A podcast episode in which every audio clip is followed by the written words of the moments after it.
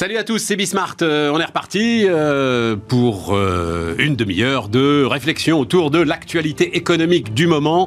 on va jouer ça en deux temps. D'abord, bah, quand même, ce qui se passe sur les marchés. Là, on est sur des records. Alors, toujours rester prudent, évidemment. Vous savez qu'on n'est pas en direct hein, quand on vous parle. Donc, les choses sont très volatiles. Mais enfin, bon, en tout cas, on a battu des records. Voilà, on va le dire comme ça. Sur l'ensemble des, des, marchés mondiaux, à l'exception quand même de gros marchés asiatiques. Donc, on va voir tout ça. Qu'est-ce qui justifie cette euh, optimisme boursier, puisque c'est toujours une prévision sur l'avenir, hein, euh, aujourd'hui, un, indice boursier. Et puis euh, ensuite, on reparlera des entrepreneurs, du rôle des entrepreneurs, de l'engagement des entrepreneurs. C'est parti, grande thématique. C'est parti, c'est Bismart.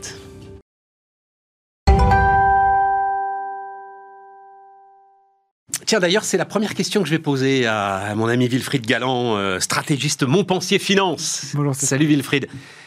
C'est une prévision sur l'avenir, euh, les records qu'on a battus, euh, donc, enfin, on va dire au début de, au début de la semaine qui euh, précède la, diffusion de notre entretien. C'est une, une prévision sur la valeur créée par les entreprises qui y sont cotées.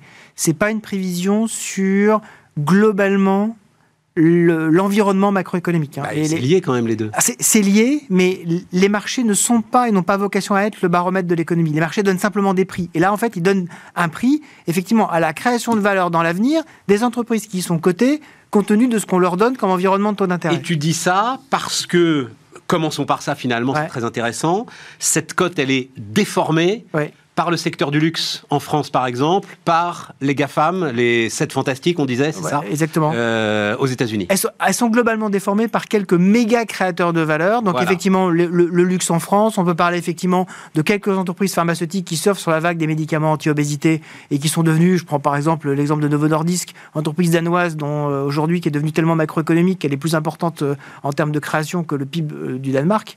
donc, ça, ça pose un problème d'ailleurs au Danemark. La valeur de Novo Nordisk dépasse le PIB du Danemark. Exactement. Donc, en, donc en fait, les, variations d'activité de, de, Novo Nordisk euh, sont tellement importants que ça pose des problèmes en termes de comptabilité euh, nationale au Danemark, parce que euh, en fait l'entreprise est devenue trop grosse pour le pays.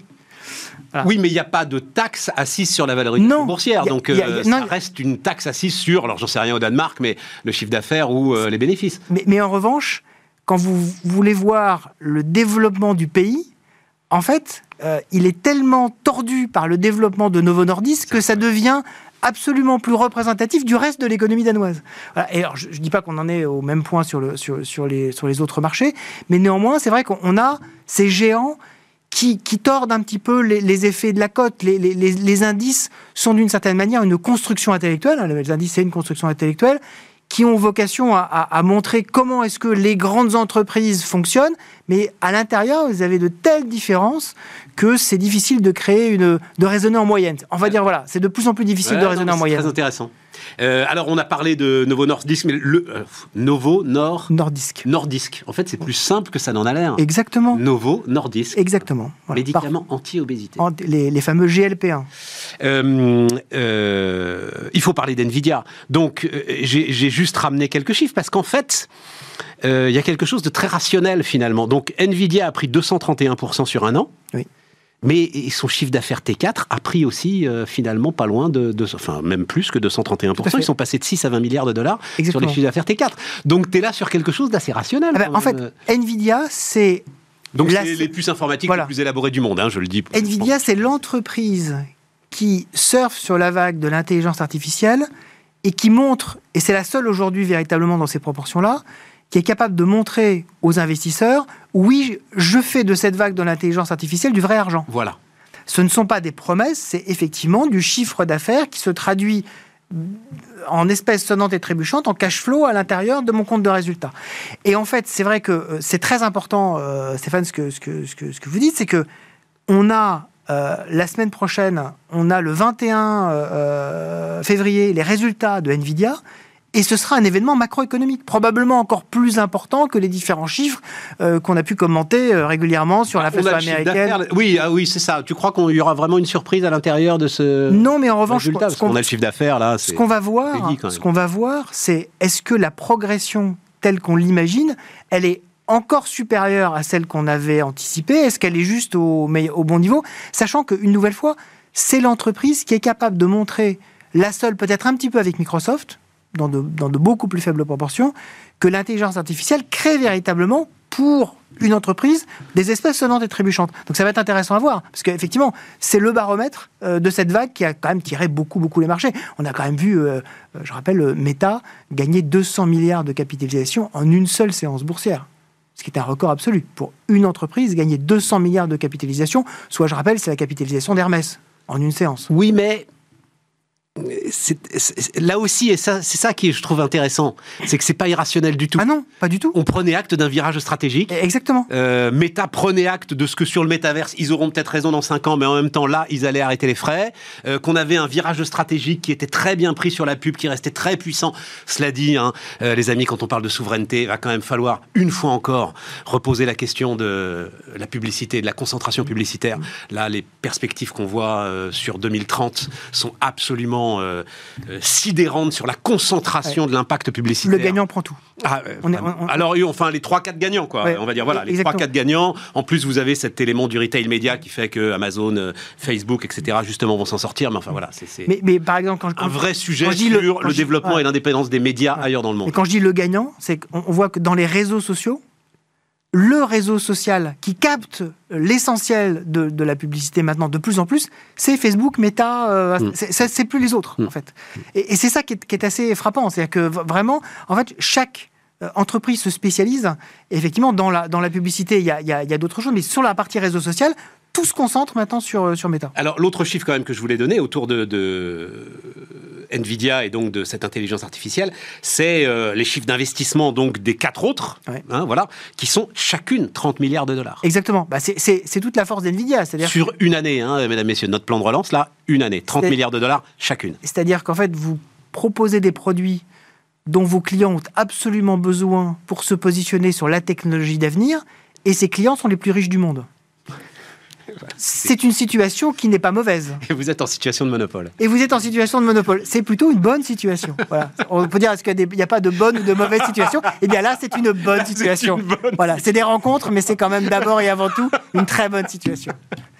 Bon, donc ça veut dire cette déformation n'est pas un pari sur le potentiel de croissance de l'économie occidentale, parce qu'on va dire un mot de la Chine évidemment tout à l'heure, de l'économie occidentale sur l'année 2014. Ce n'est pas 2024. Ce n'est pas, ce n'est pas essentiellement, ce n'est pas essentiellement ça. Ça n'aurait pas pu avoir de telles proportions si on envisageait, à l'inverse, une récession mondiale. C'est-à-dire que je pense que c'est plutôt dans ce sens-là qu'il faut, le, faut le montrer. Et ce qui a été assez rassurant dans les derniers chiffres économiques, peut-être un peu perturbant pour un certain nombre de scénarios, dont le mien, hein, d'ailleurs je ne le cache pas sur la partie euh, des inflations, c'est que la croissance américaine, le dynamisme de l'économie américaine, de la consommation américaine en particulier, a été bien supérieur à ce qu'on attendait. Donc ça veut dire quoi? Je rappelle que la consommation américaine, c'est 70% de l'économie américaine, ça veut dire que c'est l'économie chinoise en termes de poids. Et donc ça veut dire que on, écarte de plus en plus, quasiment à 100%, l'hypothèse d'un scénario de récession mondiale.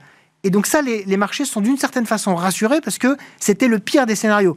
Le meilleur aurait été effectivement une croissance euh, qui tient à peu près avec en plus une baisse très très rapide des taux, ça, aurait été magique pour les, pour les marchés. Mais le scénario vraiment le plus adverse, c'est une récession mondiale. On voit que c'est en train de s'écarter, et là effectivement, ça donne un environnement dans lequel effectivement les entreprises comme euh, Nvidia et d'autres peuvent, euh, peuvent prospérer, sinon ça aurait quand même été très compliqué. Et là, on dit encore merci aux consommateurs américains. Un chiffre encore que j'avais donné euh, la dernière fois, c'était pendant que nous, donc dans les angoisses macroéconomiques de la fin de l'année dernière, on épargnait 15% de notre revenu, nous Européens, les Américains n'épargnaient que 3% de leur revenu. Exactement. Et les Chinois épargnaient 28. Et les Chinois épargnaient 28. Voilà. Et donc, quand on regarde uniquement la partie des ménages euh, urbains chinois, on est même à au-delà de 35%. Alors attends, attends, on ira sur la Chine, je vais en finir avec les États-Unis. Comment est-ce que tu expliques ce qui relève quand même de l'exploit et qui sera sans doute étudié d'ailleurs, hein, j'imagine, par les économistes, cette contraction monétaire et la puissance de cette contraction monétaire qui ne donne ni chômage ni récession En fait, elle s'explique par le fait d'abord qu'on a eu euh, un soutien budgétaire qui ne s'est jamais démenti. C'est-à-dire que oui, on a eu une contraction monétaire, mais en, mais en, contrepartie, on a eu un déficit budgétaire. 7%. Voilà. Qui, euh, qui, a, continué, euh, qui a continué à tourner très fort. Et on voit encore aujourd'hui, euh, il y a quelques semaines, Joe Biden annonçait un moratoire sur les crédits étudiants, ce qui, est, ce qui soutient directement la consommation. Donc ça, c'est quand même un point très important. Le deuxième, c'est que on se rend compte que les, les, les Américains arrivent à retrouver des marges de manœuvre sur l'emploi qu'on pensait avoir disparu. C'est-à-dire que on pensait qu'à un moment, le marché allait tellement se tendre que la fameuse courbe de Philippe, celle qui lie euh, l'emploi et l'inflation, en fait, moins vous avez de chômage, plus vous avez de, de, de tension sur les prix. En fait, elle existe très peu aujourd'hui parce que vous êtes capable de ramener vers le marché de l'emploi, notre rêve à nous Français, hein, de ramener vers le marché de l'emploi des populations que vous, pensait avoir totalement disparu du marché. Ça, c'est quand même très positif. Pour voir si ça continue dans le, justement au fur et à mesure des trimestres. Mais ce qui nous maintient dans cette dynamique euh, effectivement euh, extraordinairement. Des augmentations, euh, parce qu'on les a oubliées euh, maintenant, mais il y a 18 mois, ça a été une volée spectaculaire d'augmentation du salaire minimum Absolument. aux États-Unis. Absolument. On a, on a dans- en Et particulier. c'est ça qui a déclenché, en fait, Et- davantage de taux de participation et, à l'emploi. et en particulier dans la- la- les, les- les salaires les plus faibles. Ouais, c'est ça, mais bien sûr, voilà. bien sûr. Et, et- et ça, en fait, on a réussi, ce qu'on n'arrive pas aujourd'hui à retrouver en Europe, on a réussi à retrouver de, de la, de, de- de la main-d'œuvre sur des secteurs qui sont très consommateurs de main-d'œuvre et qui n'y arrivaient plus à recruter. Et donc, effectivement, le, le prix à payer, ça a été un peu plus de pression euh, inflationniste, mais moi je suis très très volontaire pour payer euh, euh, un peu plus de 2,5-3% d'inflation si effectivement on arrive à avoir un taux de chômage durablement en dessous des 4%. Socialement, c'est beaucoup mieux. Tout à fait. C'est beaucoup mieux. Alors, la Chine, parce que là aussi, il se passe quelque chose quand Ouais, même. Euh, et ça fait. Alors, tiens, de- de- Denis Ferrand, le premier, m'avait apporté euh, les chiffres d'investissement retranchés de l'immobilier. Hmm.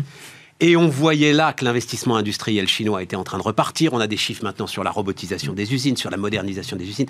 Ils sont en train de nous refaire le coup des années 90, en fait, euh, Wilfried. Mais en fait, le, le- le- le problème qu'on va avoir globalement avec la Chine, c'est que la Chine est en, en situation de surproduction massive. Parce qu'ils sont en, sur- en situation de surinvestissement, ils n'arrivent pas à relancer leur, euh, leur demande intérieure. Je parlais tout à l'heure des est d'accord. 28% de, de- de- de- taux de- d'épargne, et c'est même plus de 35% quand on parle des ménages urbains seulement.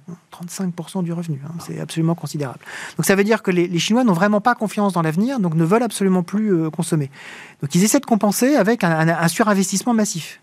Euh, et on voit déjà des, des- des- des- effets extrêmement tangibles. Euh, on voit par exemple que le prix du lithium, en l'espace d'un an, a baissé de 80%. Le fameux or blanc de la transition énergétique a baissé de 80% en un an. Pourquoi? Parce qu'on est dans une situation de surproduction de batteries et de autres objets au lithium euh, en Chine, qui fait que maintenant c'est vendu quasiment à perte. Les constructeurs automobiles chinois, pour lesquels tout le monde se dit c'est formidable, ils exportent énormément, ils font quasiment plus de marge. Parce qu'ils sont tellement J'ai surproduits. vu un graphe de l'effondrement des prix des voitures électriques en Chine, mais c'est invraisemblable. C'est invraisemblable par- parce qu'il faut qu'ils il- faut qu'ils euh, qu'ils déstockent à toute vitesse. Et on a les mêmes problèmes sur les panneaux solaires, sur, enfin, sur tout ce qui a été surinvestissement. Ils ont le même problème sur la partie surinvestissement immobilier, mais ça, ils ne peuvent pas exporter leur immobilier. Donc ça, on n'a pas, le- on n'a- pas le sujet. Et donc c'est là où je dis qu'ils nous refont le coup des années 80. Exactement. Tout ça va massivement débarquer sur le monde occidental. Bah, c'est- et c'est tout le dilemme du monde occidental. C'est-à-dire, soit effectivement, si je prends le- le- l'exemple de la transition énergétique, soit j'accepte ça volontiers en disant c'est formidable, je vais accélérer ma transition, ça va me permettre de le faire à moins cher. Mais en faisant ça, je détruis progressivement, voire très rapidement, mon tissu industriel Exactement. et je détruis des capacités. Exactement. Et on est là, dans, dans ce dilemme, dans ce dilemme-là. Et les Chinois sont véritablement en train de, de, de, de se constituer une, une masse extrêmement forte. Je ne pense pas que ce soit un plan. Je pense que c'est simplement le résultat d'un surinvestissement massif et d'une demande intérieure qui n'est pas au rendez-vous. Il y a eu un plan de modernisation des usines quand même. Il y a eu un plan, mais en fait, le, le, le, le- plan était, comme, comme d'habitude, quand on fait des plans euh, issus de haut, hein, euh, on prolonge les tendances. Je connais une de mes phrases favorites hein, d'Alphonse Allais les poubelles de l'histoire sont remplies des tendances prolongées. Voilà, donc euh, ils ont prolongé la tendance en disant les véhicules électriques, c'est en train de partir très fort, donc ça va continuer. Sauf qu'en Chine, comme ailleurs, il y a des effets de palier.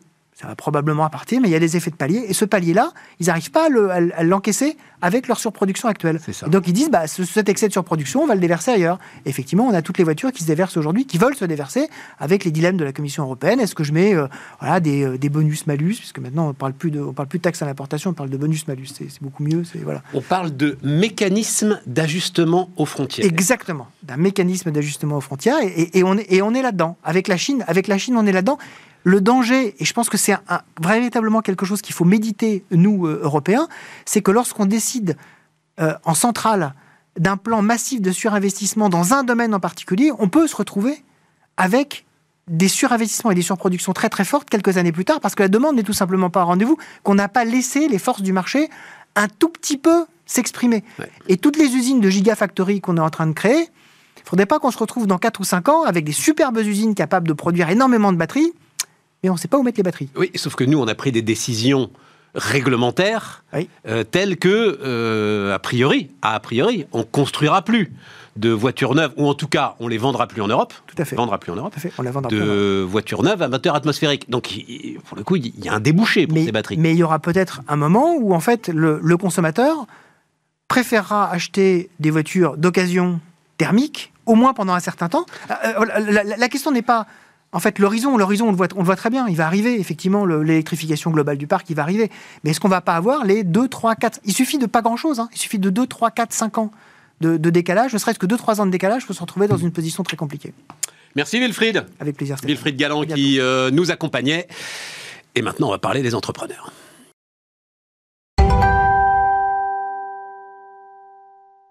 Donc on repart avec Léonidas Kalogiropoulos. Salut euh, Léonidas, infatigable combattant euh, des relations entre les entrepreneurs et l'intérêt général. Je vais aller très vite parce que le temps tourne très vite. Qu'est-ce qui fait que tu es là, euh, Léonidas? C'est que j'ai été scandalisé par le procès fait à Tony Estanguet. Et scandalisé d'une manière particulière. Je ne juge pas de l'opportunité ou pas d'ouvrir une information. Le parquet national financier, c'est pas mon sujet.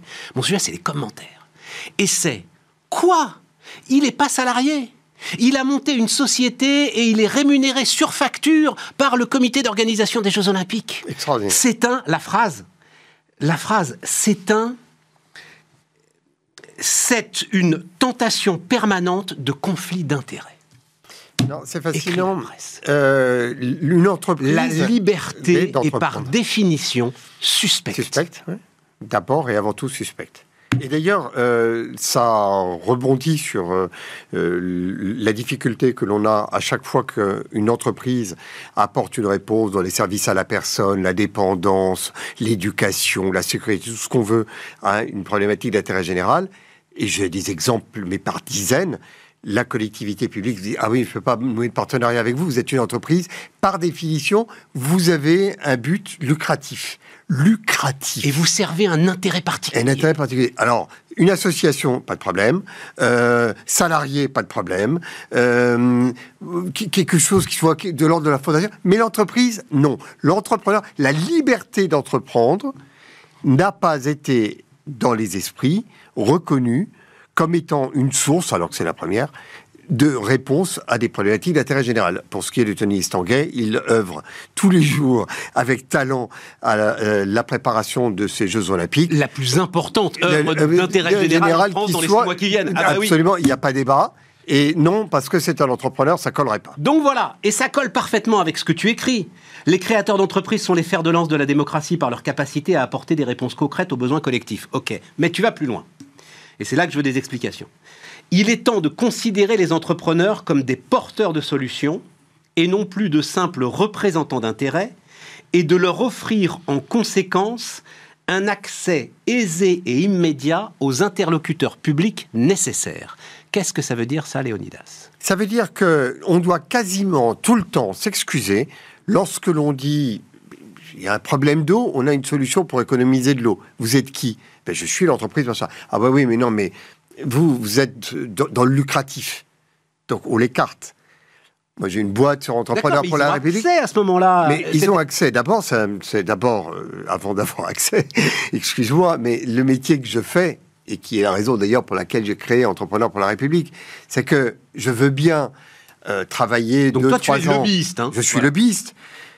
Je vais bien travailler deux, trois ans à, à- à faire évoluer des textes qui sont complexes parce que euh, il faut changer des lois, euh, des mesures fiscales, euh, interconnecter des systèmes d'information. Là, on a besoin de mon expertise. Mais pour aller dire au ministère de l'Environnement que si on utilise un procédé qui permet de remplacer la chaleur par de l'ozone dans les 150 000 laveries industrielles en France, eh bien, on fait 300 millions d'euros d'économie et que c'est important pour l'économie de l'eau et l'économie d'énergie, mais ça devrait être immédiat. Le dialogue devrait se faire de manière instantanée. Or, quand on va à la rencontre des autorités publiques.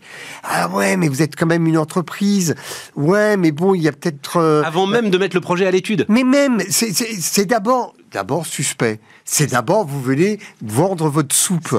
Moi, j'ai eu, comment j'ai créé euh, euh, Entrepreneur pour la République? J'avais inventé, parce que euh, euh, moi-même, je travaille dans un bureau, euh, un, un sous-main qui se surélève et qui me permet de travailler debout. Puis, j'en ai besoin pour moi, ça doit être utile à plein d'autres personnes. Je l'ai développé, je l'ai créé, et j'ai vu la Direction Générale du Travail. Je dis, vous avez tout un service qui euh, euh, étudie les postures et euh, le bien-être au travail. Je vous le laisse, vous verrez. Si c'est utile, vous pourrez euh, en parler.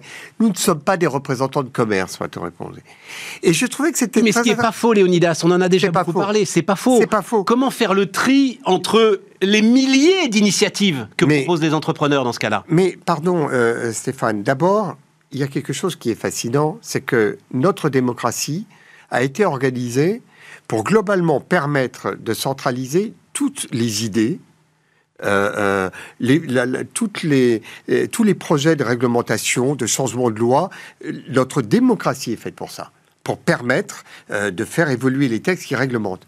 Mais quand on a une solution à apporter, il n'y a aucune institution qui permet de, de, de normaliser l'accès des solutions d'entrepreneurs aux représentants de l'intérêt général. Et juste pour aller au bout de cette réflexion, parce qu'elle est assez illustrative, euh, moi je veux bien qu'on fasse des lois et des réglementations. On a euh, en ce moment des rapports euh, et, des reportages sur les normes qui étouffent nos, entreprises et même les collectivités locales. Mais quand on veut faire des économies d'énergie, avant de réglementer pour dire c'est la faute du voisin si euh, on dilapide l'énergie, parce qu'une réglementation, c'est toujours restreindre et, et, et, et- et corseter la liberté de quelqu'un. Toujours.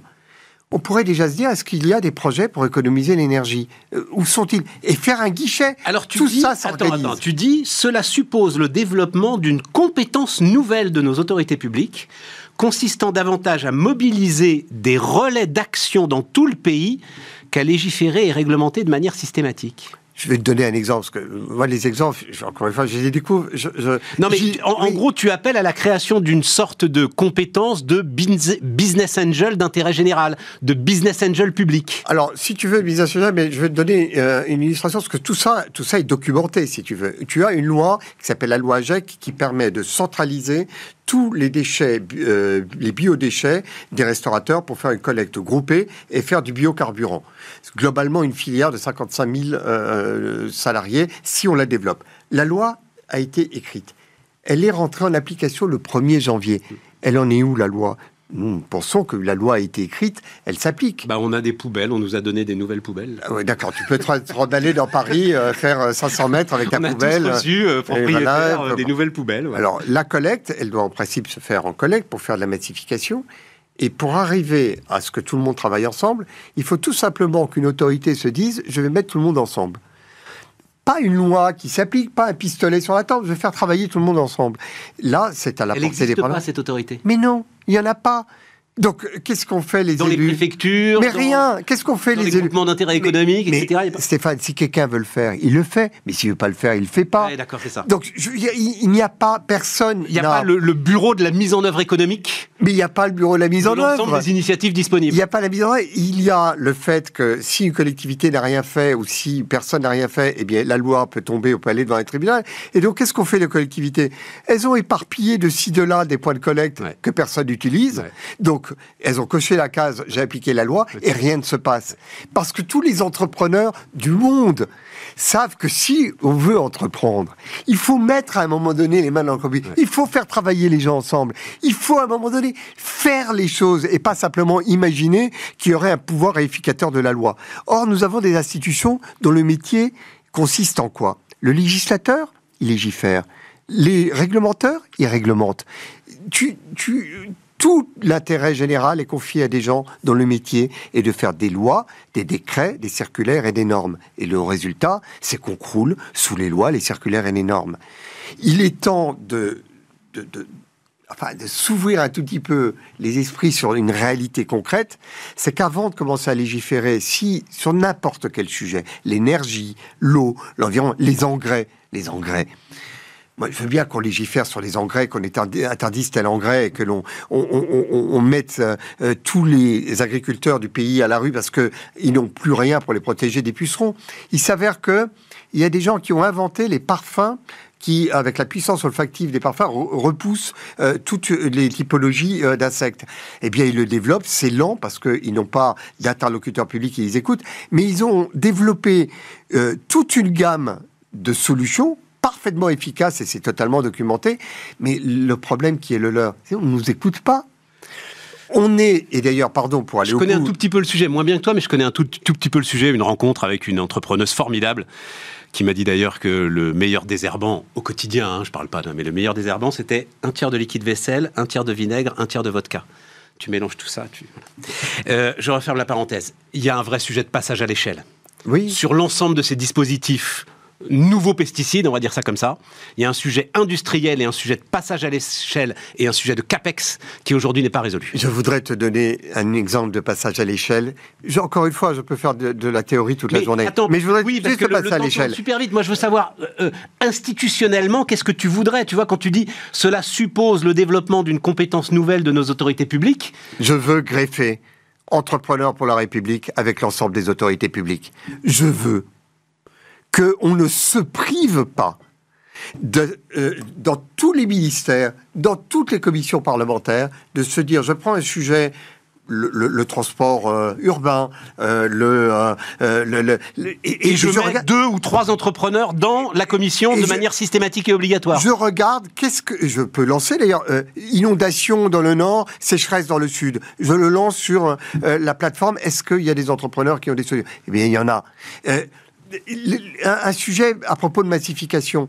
Si on met des bâches... oui, mais on revient au même problème. Il y en a des centaines qui ont des solutions à ce moment-là, eh bien, euh, Léonidas. Eh bien, toutes les semaines et tous les mois, on peut avoir tous les parlementaires qui une fois qu'ils ont légiféré à Paris, c'est bien de légiférer, mais c'est extraordinaire. Les représentants de la nation, ils sont d'abord et avant tout représentants de la nation avant d'être législateurs représentants de la nation, ils peuvent dialoguer avec la nation. C'est pas parce qu'il y a des représentants que la nation s'efface.